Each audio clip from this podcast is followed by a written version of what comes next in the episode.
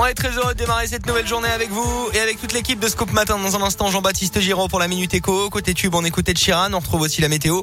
Et puis Colin Code, c'est l'inévitable pour l'actu 100% local. C'est le journal complet de ce 7 octobre en Auvergne. Bonjour Colin. Bonjour Alexis, bonjour à tous. Et à la une de l'actualité ce jeudi, le retour du tram à Clermont après plusieurs semaines d'interruption. La ligne A fonctionnait partiellement depuis l'accident du 1er septembre. Une rame qui avait déraillé de manière spectaculaire à cause de plusieurs facteurs humains.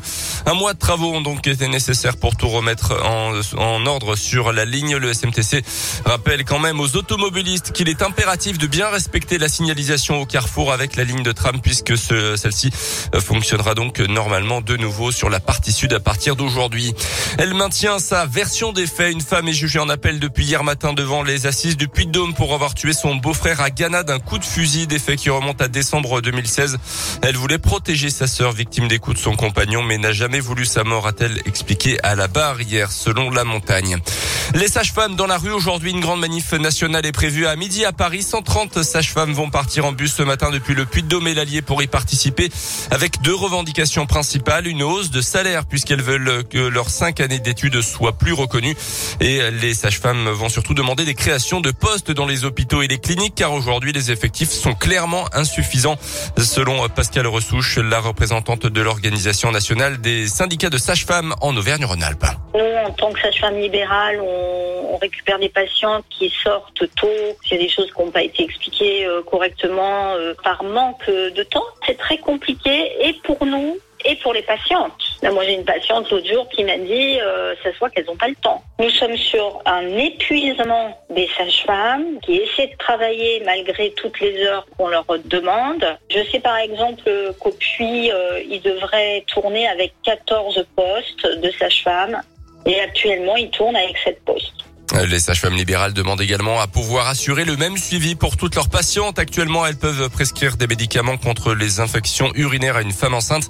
Mais si leur patiente n'est pas enceinte, il faut la diriger vers un médecin généraliste.